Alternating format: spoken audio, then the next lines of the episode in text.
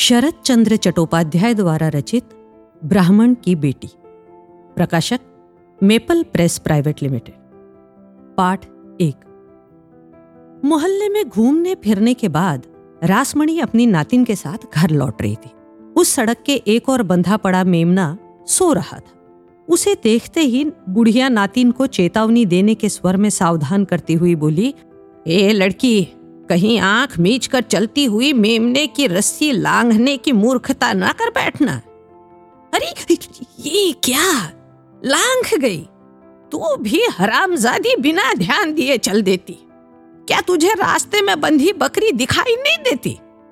नातिन बोली, दादी, बकरी तो सो रही है ना? तो क्या? सो रही बकरी की रस्सी टापने में दोष नहीं लगता? तुझे क्या इतना भी नहीं मालूम कि मंगल और शनि के दिन रस्सी लांगने का परिणाम अनर्थ होता है? काहे का अनर्थ होता है?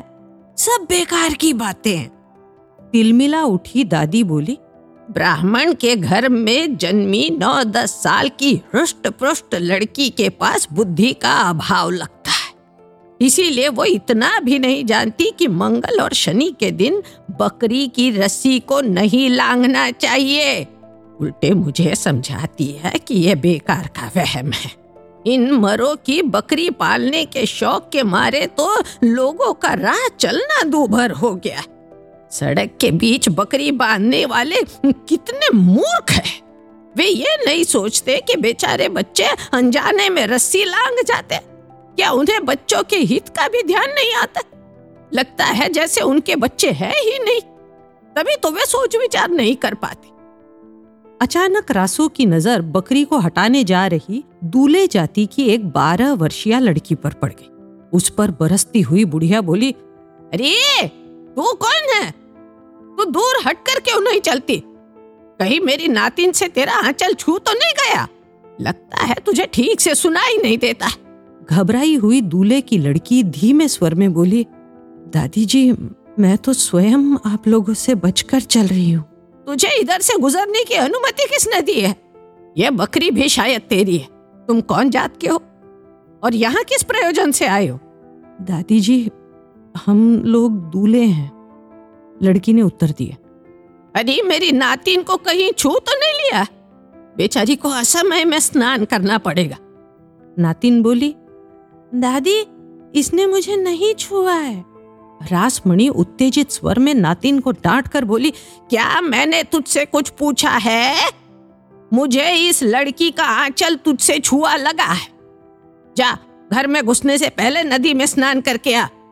इन नीच जाति वालों की संख्या में निरंतर हो रही वृद्धि के कारण उच्च जाति वालों का जीना हराम हो गया। दूल्हे की लड़की को डांटती हुई बुढ़िया बोली, रामजादी अपने मोहल्ले से बकरी बांधने के लिए ब्राह्मणों के मोहल्ले में आने वाली बात मेरे समझ में नहीं आई। डरी और लज्जित हुई लड़की ने मेमने को छाती से चिपका कर कहा, मैंने किसी को नहीं छुआ है। ठीक है, किंतु इस मोहल्ले में तेरा आना कैसे हुआ?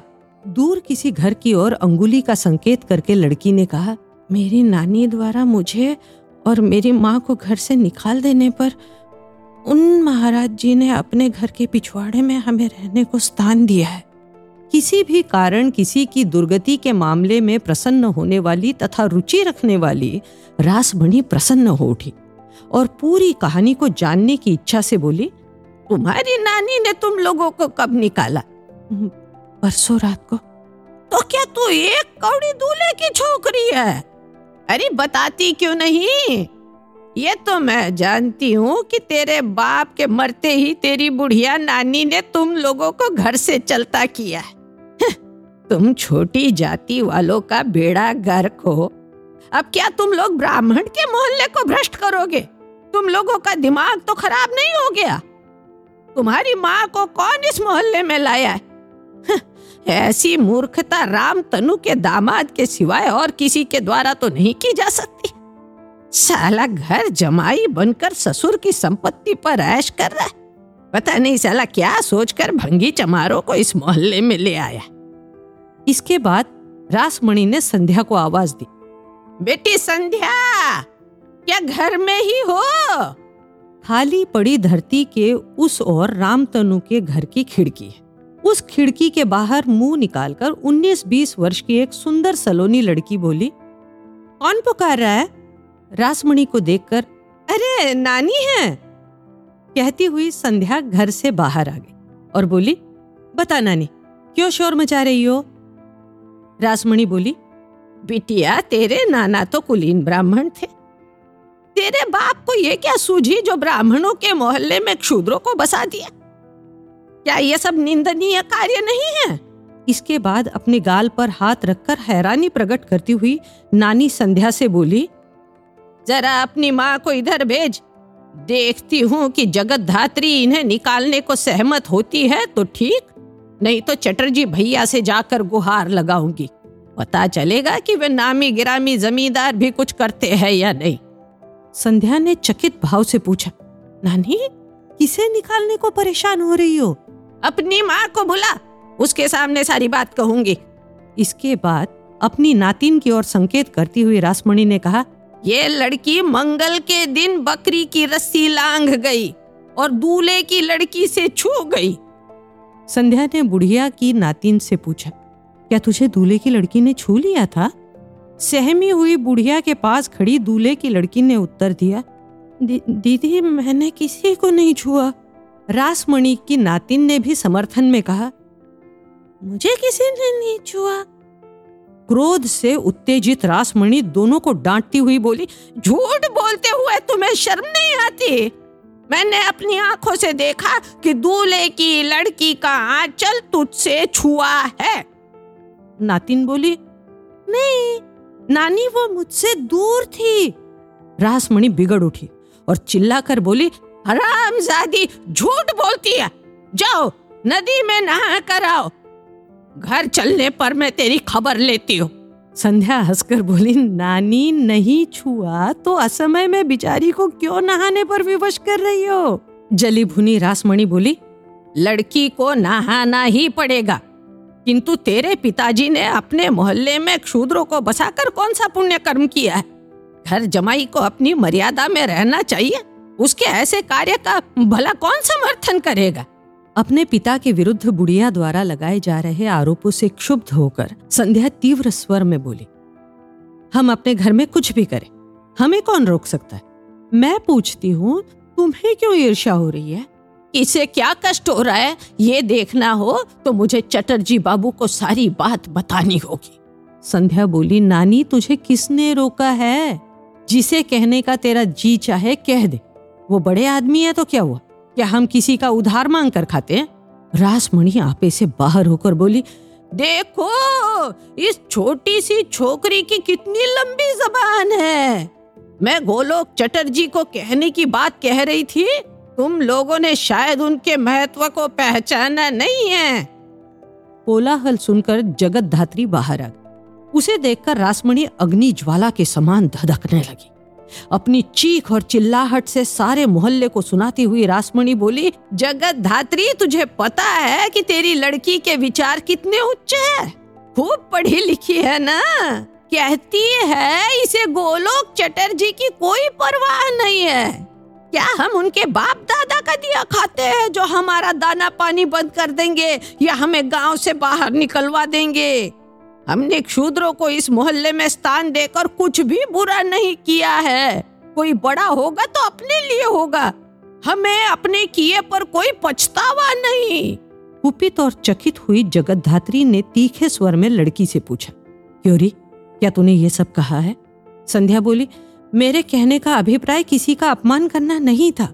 हाथ मटकाती हुई रासमणि बोली तो क्या उनका सम्मान कर रही थी? अरे, कहा है तो मुकरती क्यों है? अचानक रासमणि अपनी उग्रता छोड़कर मृदु स्वर में बोली जगत धात्री मैंने तो शास्त्र की बात कही थी कि मेरी नातिन ने मंगल के दिन बकरी की रस्सी को लांग कर ठीक नहीं किया। इस पर संध्या ने पूछा, बीच सड़क पर किसने बकरी बाँध रखी थी? मैंने बताया कि ये दूल्हे की लड़की का काम था और उसी का आंचल मेरी नातिन को छू गया। मैं तो अपनी नातिन को नहाने को कह रही थी। मैं संध्या से बोली, बेटी, यदि तेरे बाबूजी इन दूल्हे डोमों को इस मोहल्ले में ना बसाते तो ये अनर्थ क्यों होता? छोटी जात वालों को भला आचार विचार का ध्यान कहाँ रहता है? बूढ़े गोलोक चटर्जी प्राय उधर से आते जाते उन्हें पता चलेगा तो वो क्रुद्ध हो जाएँगे। जगत धात्री, मैंने केवल इतना ही कहा। पर इस तेरी लड़की ने मुझे क्या क्या नहीं सुनाया। खाली पीटने की कसर रह गई। क्या बड़ों के सामने लड़की का ऐसे असभ्य वचन मुँह से निकालना अच्छी बात है। क्या लड़कियों को ये शोभा देता है? माँ ने क्रुद्ध स्वर में बेटी से पूछा, क्या तूने ये सब कहा है? लड़की द्वारा इनकार किए जाने पर उत्तेजित माँ बोली तो क्या तुम्हारी नानी झूठ बोल रही है? रासमणि भी क्रोध से उबलने लगी और बोली, ए छोकरी, बोलते वक्त जो मुँह में आया बोलती चली गई। और अब अब अब मुकरती है कि मैंने नहीं कहा? क्या मैं तुम्हारी शत्रु हूँ जो तुम पर मिथ्या आरोप लगाऊँगी? संध्या घबरा गई। फिर भी संभल कर बोली, माम, तुझे अपनी बेटी पर विश्वास है तो ठीक है। नहीं है तो मैं क्या कर सकती हूँ? तुम्हारी दृष्टि में नानी अधिक प्रामाणिक है तो उसी की मानो। यह कहकर संध्या किसी अन्य प्रश्न को दागे जाने की आशंका से जल्दी से खुले दरवाजे से भीतर चली गई। दोनों महिलाएँ लड़की के इस उपेक्षापूर्ण व्यवहार पर विस्मित हुई। एक दूसरे का मुँह देखने लगी।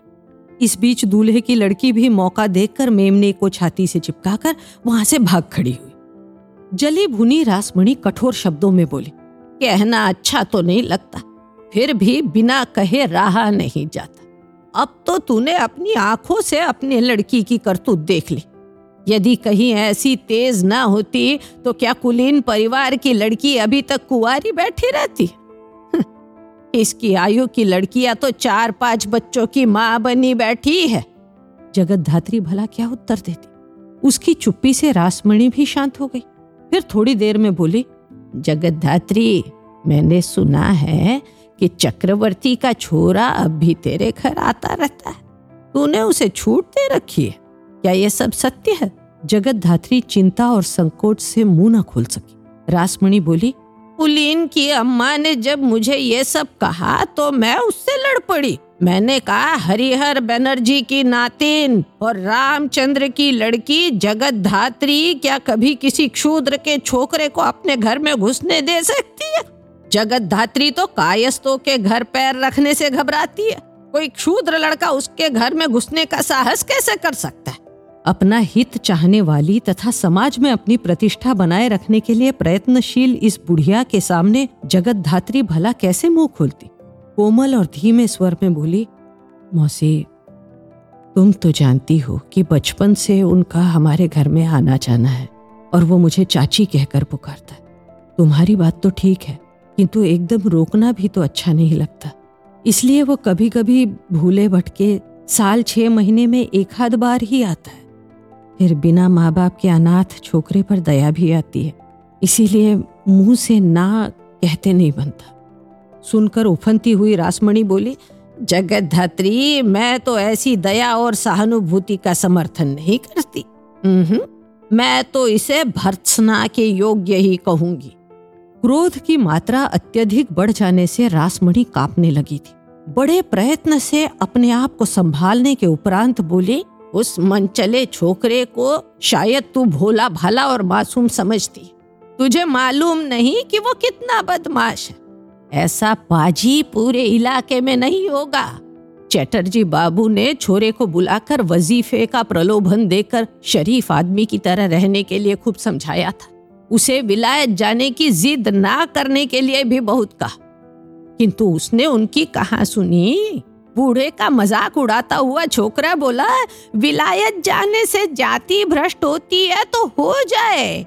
मैं गोलोक की तरह भेड़ बकरियों को विलायत भेजकर पैसा नहीं कमा सकता और ना ही मैं अपने समाज का शोषण कर सकता ये सब कहकर बुढ़िया बोली गोलोक जैसे परम वैष्णव को खरी खोटी सुनाने वाले का मुँह नोच लेना चाहिए था। गोलोक सीधा आदमी, नहीं तो दो चार जड़ दिए होते और बाह बाजू तोड़ दिए होते। जगत धात्री बोली, मौसी, मैंने तो अरुण को कभी किसी की निंदा अथवा चुगली करते नहीं देखा। तो क्या मैं और चटर्जी भैया झूठ बोलते हैं? तुम लोग झूठ क्यों बोलने लगे? मैं तो लोगों की सामान्यतः किसी बात को बढ़ा चढ़ाकर कहने की प्रवृत्ति की बात कर रही थी। जगत धात्री क्या लोगों के पास केवल दूसरों की चर्चा करने का ही एक काम रह गया है? विलायत जाकर किसने कौन सा किला फतह कर लिया? वहाँ से किसानों की विद्या सीख कर आने पर हँसी आती? है क्या अपने देश में किसान, नदी या खेती नहीं होती, जो इसे सीखने के लिए विलायत जाना आवश्यक था? अब उससे पूछो कि क्या वो हल चलाएगा राम राम। ब्राह्मण जन्म को बेकार गवाने से पहले उसकी मृत्यु क्यों नहीं हो गई? जगत धात्री को अब यह चिंता सताने लगी कि मौसी की ऊँची आवाज़ को सुनकर तमाशा देखने की शौकीन मोहल्ले की स्त्रियों का जमघट ना लग जाए। वो शांत स्वर में अनुरोध करती हुई बोली, मौसी बाहर खड़ी थक गई होंगी। भीतर चलकर आराम से बैठो ना। नहीं, काफ़ी देर हो गई अब बैठने का समय नहीं। है नातिन को नहलवाना भी है। हरामजादी दूल्हे की छोकरी उसे छूकर भ्रष्ट जो कर गई। नातिन बोली, दादी, जब तू बातें कर रही थी, उसी बीच वो निकल गई है। किंतु उसने मुझे छुआ बिल्कुल नहीं। फिर मुकर रही है शैतान छोकरी। आ, जगत दात्री, देखो, तुमसे कहे जा रही हूँ अपने मोहल्ले में शूद्रों को बसाना अच्छा नहीं। जमाई राजा को बता देना। मौसी अवश्य कहूँगी कहना भी क्या, इन्हें कल ही निकाल बाहर करती हूँ। इनके रहने से अपनों को भी कम परेशानी नहीं है। ये लोग रहेंगे तो ताल तालाब का पानी बिगाड़ेंगे। फिर शाम सवेरे इनका दिखाई देना भी तो शुभ नहीं है। प्रसन्न होकर बुढ़िया बोली, बेटी अपनी जाति और अपने धर्म को बचाने के लिए इनसे अलग रहना ही अच्छा है। आजकल के लड़के लड़कियाँ इस बात को ना समझे तो क्या किया जा सकता? है उस दिन गोलोक चटर्जी मुझे कहने लगे, संध्या का बाप अपनी बेटी को पढ़ा लिखा रहा है। रासो इन्हें समझा, लड़कियाँ पढ़ने लिखने लगी तो अनर्थ होते देर नहीं लगेगी। डर से कांपती हुई जगत धात्री बोली क्या सचमुच चटर्जी मामा ये सब कह रहे थे? अरे, गाँव के मुखिया और समाज के प्रधान को तो ये सब कहना ही पड़ता है। अब मुझे देखो, मेरे लिए काला अक्षर भैंस बराबर, परंतु फिर भी किस शास्त्र की जानकारी मुझे नहीं है? है कोई माई का लाल जो ये कह दे कि रासमणि का एक भी कोई आचरण शास्त्र मर्यादा के विरुद्ध है? इसे ही देख लो। लल्ली द्वारा बकरी की रस्सी को लांघते देखकर मैंने उसे टोका और कहा अरे लड़की मंगल के दिन ये तू कैसा अनर्थ कर रही है? क्या किसी पंडित में मेरी बात को काटने का दम है, है? मैंने अपने माँ बाप से ये सब सीखा है। हाँ अपनी नई रोशनी में पली लड़की से पूछो कि क्या उसे इस तरह की बातों की थोड़ी भी जानकारी है? जगत धात्री ने कहा मौसी थोड़ी देर बैठोगी तो लड़की को बुलाऊँगी। रासमणि देर हो जाने की बात कहकर नातिन को आगे करके चल दी, किंतु दो चार डग भरने के बाद ही लौट पड़ी। बोली जगत धात्री ऐसे श्रेष्ठ वर को हाथ से जाने दिया तूने? मौसी अभी हाथ में तो रखा हुआ है, किंतु एक तो संपत्ति के नाम पर उसके पास घर द्वार कुछ भी नहीं है, दूसरे उसकी आयु भी कुछ अधिक है। चकित होकर रासमणि बोली उसके पास घर संपत्ति नहीं है तो क्या हुआ? तुम्हारे पास तो सब कुछ है। तुम्हारा कोई लड़का तो है नहीं। लड़की भी यही एक है, फिर किसे देना है? इसी लड़की और दामाद को ही तो सब कुछ दोगी। कुलीन परिवार के लड़के की भी क्या कभी आयु देखी जाती? है चालीस बयालीस भी कोई आयु है क्या? तू जानती है ना कि वो रसिकपुर के जयराम मुखर्जी का देवता है, देवता। जगत धात्री लड़के की उम्र तो देख रही हो, किंतु क्या अपने लड़की की उम्र पर भी ध्यान दिया? यदि अब भी नाज नखरा करती रहोगी तो क्या लड़की कुंवारी नहीं रह जाएगी? जगत धात्री बोली, मौसी, अकेले मेरे चाहने से क्या होता है? लड़की का बाप भी पूरी बात सुनने का धीरज ना दिखाती हुई रासमणि बीच में बोल पड़ी, लड़की का बाप क्यों नहीं मानेगा? जब उसका विवाह हुआ था तो उसके पास कौन सी संपत्ति थी? फिर भी तुम्हारे घर में अरुण का आना जाना पूरा दिन डटे रहना सुना है कि हुक्का पानी भी चलता है। जवान लड़की के घर में रहते ये लक्षण अच्छे नहीं। अच्छा घर वर मिल जाने पर देर करना समझदारी नहीं है। सोच कर देखो, तुम्हारी छोटी बुआ, गुलाबी, सारी आयु कुंवारी ही रह गई ना? तेरे बाप की दोनों बड़ी और मंझली कुंवारी रह गई। तेरे माँ बाप ही काशी जाकर ना रहने लगते तो तुम्हारा विवाह कहाँ से होना था? काशीवास करती समधिन को जो ही सही घर वर मिल गए क्यों ही उसने तुम्हारे हाथ पीले कर दी बीच में कोई टांग ना अड़ाई, ये सोचकर उसने किसी को कानो कान खबर नहीं होने दी। अब मानती है या नहीं? उसने अच्छा किया, नहीं तो कौन जाने विवाह होता या ना होता? अब तू ज़्यादा सोच विचार मत करना जल्दी से लड़की को उसकी ससुराल पहुँचा दे। इसके बाद नातिन से बोली, चल बेटी, बहुत देर हो गई है। जगत धात्री और अधिक कहने के लिए मेरे पास समय नहीं है। किंतु फिर भी तुम्हें सावधान करना अपना कर्तव्य समझती हूँ। देख, ख्रिस्तान से ज़्यादा मेल जोल बढ़ाने लड़की के साथ उसका हँसी मज़ाक करने का परिणाम सुखद नहीं होगा। गाँव में बात फैल गई तो लड़का मिलना कठिन हो जाएगा। ये तो तुम भली प्रकार जानती हो कि लोगों को दूसरों का घर फूंक कर तमाशा देखना बहुत अच्छा लगता। है इस प्रकार बड़बड़ाती हुई रासमणि नातिन को आगे करके जा रही थी कि जगत धात्री ने उसे रुकने के लिए आवाज़ दी और बोली टोकरी भर बैंगन लौकी आए हैं। दो चार लेती जा। जरा रुक, मैं भीतर से लाती हूँ। जगत धात्री के भीतर जाने पर रासमणी बोल उठी अच्छा अभी से बैंगन आने लगे? नातिन की ओर उन्मुख होकर रासमणी बोली, अरे खम्बे की तरह स्थिर खड़ी है। भाग के जा और बैंगन लेकर आ। अच्छा तब तक मैं धीरे धीरे चलती हूँ। जल्दी से लौट कर आ। ऐसी ही इंटरेस्टिंग किताबें कुछ बेहतरीन आवाजों में। सुनिए सिर्फ़ ऑडियो पिटारा पर। ऑडियो पिटारा सुनना ज़रूरी है।